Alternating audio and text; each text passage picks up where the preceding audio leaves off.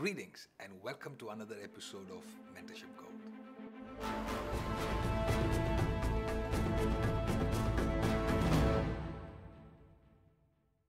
I'm so excited to hear all your responses from the last few episodes of Mentorship Gold. And today I want to share something a little more complicated. Before we can run away with all we can understand about mentorship, I want to take time to teach you on what mentorship is not.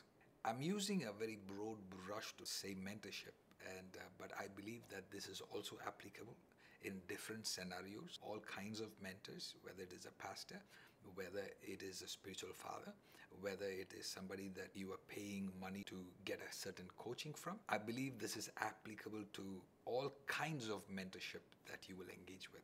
In this episode, I want to cover about what mentorship is not. The reason why we need to talk about what it is not is so that you don't get entangled into something that is supposed to be your blessing and yet it now turns to become something that is very hurtful because you didn't understand what it was not.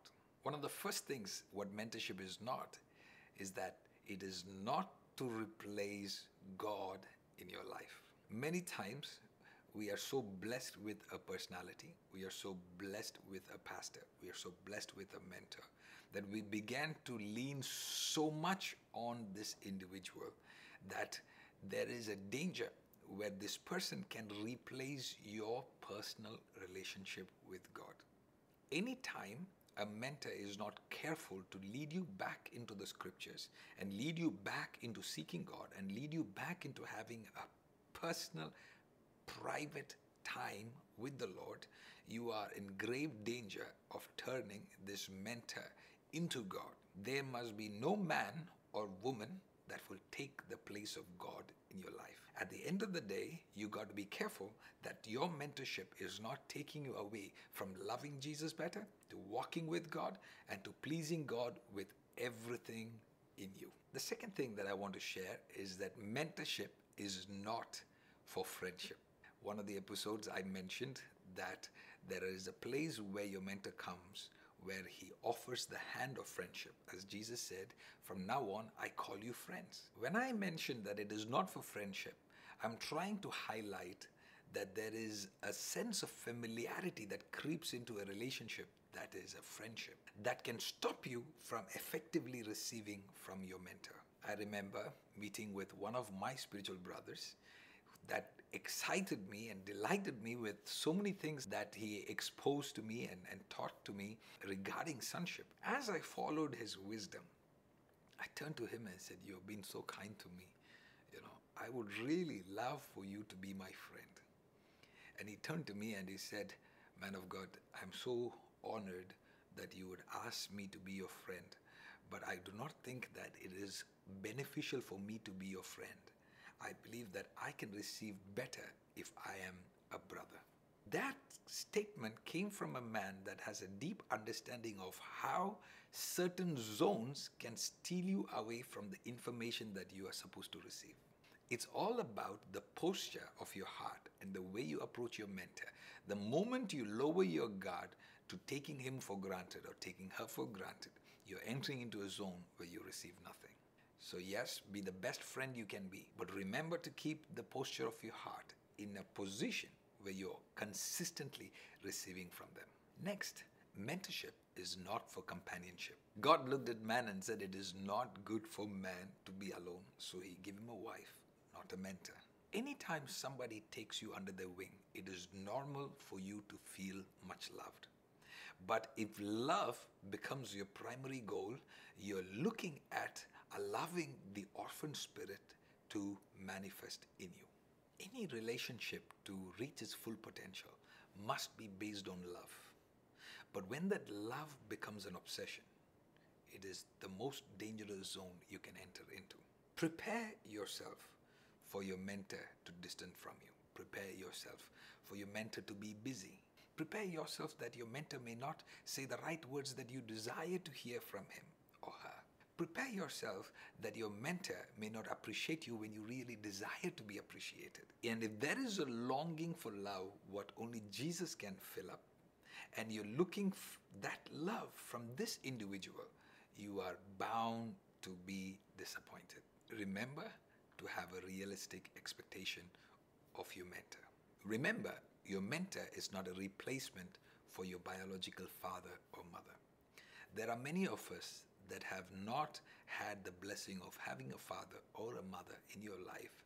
And sometimes we crave to have a replacement uh, of that individual in our church or in our lives. If you desired for a love of a father, and now you start looking for that love of a father in a husband, it is something that your husband will never be able to fulfill. So it is critical for you to understand your mentor is not a replacement of a biological need. Besides, no man can love you as a heavenly father can love you. Let me clarify even if it is your spiritual father, please remember he is not your biological father or father in the physical. So he may not be present to you in the physical. He may not be near to you as you would expect from a biological father because that is a blessing that you access in the spirit. For example, your earthly father may have walked with you in the park, but don't expect the same with your spiritual father.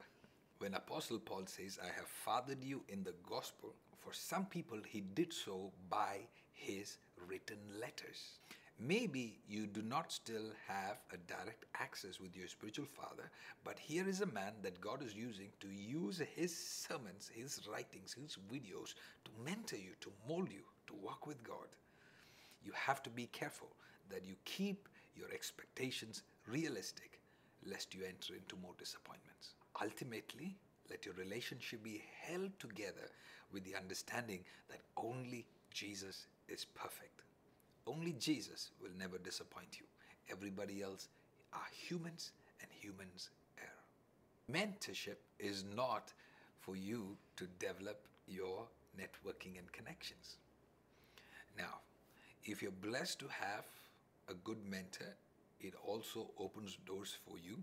But if you access that mentor with the motive of trying to build your contacts and networks and connections, mentorship is a platform where there should be internal growth that will force an external transformation.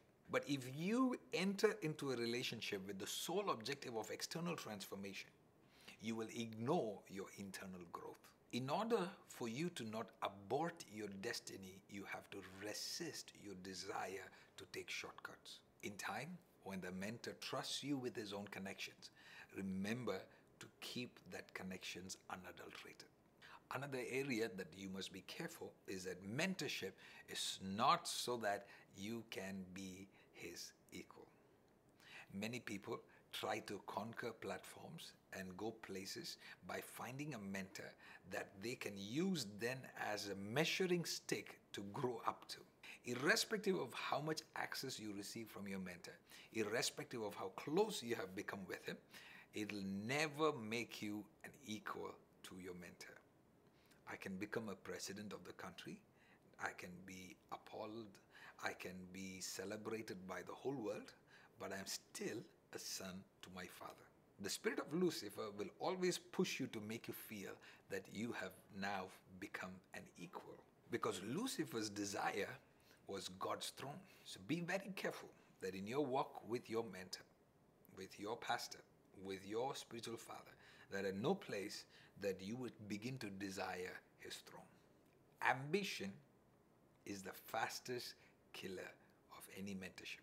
Make sure, no matter how much God raises you up, to always stay humble and give honor to whom honor is due. Never forget where you started from. Another area to be careful is the mentorship is not to help your mentor.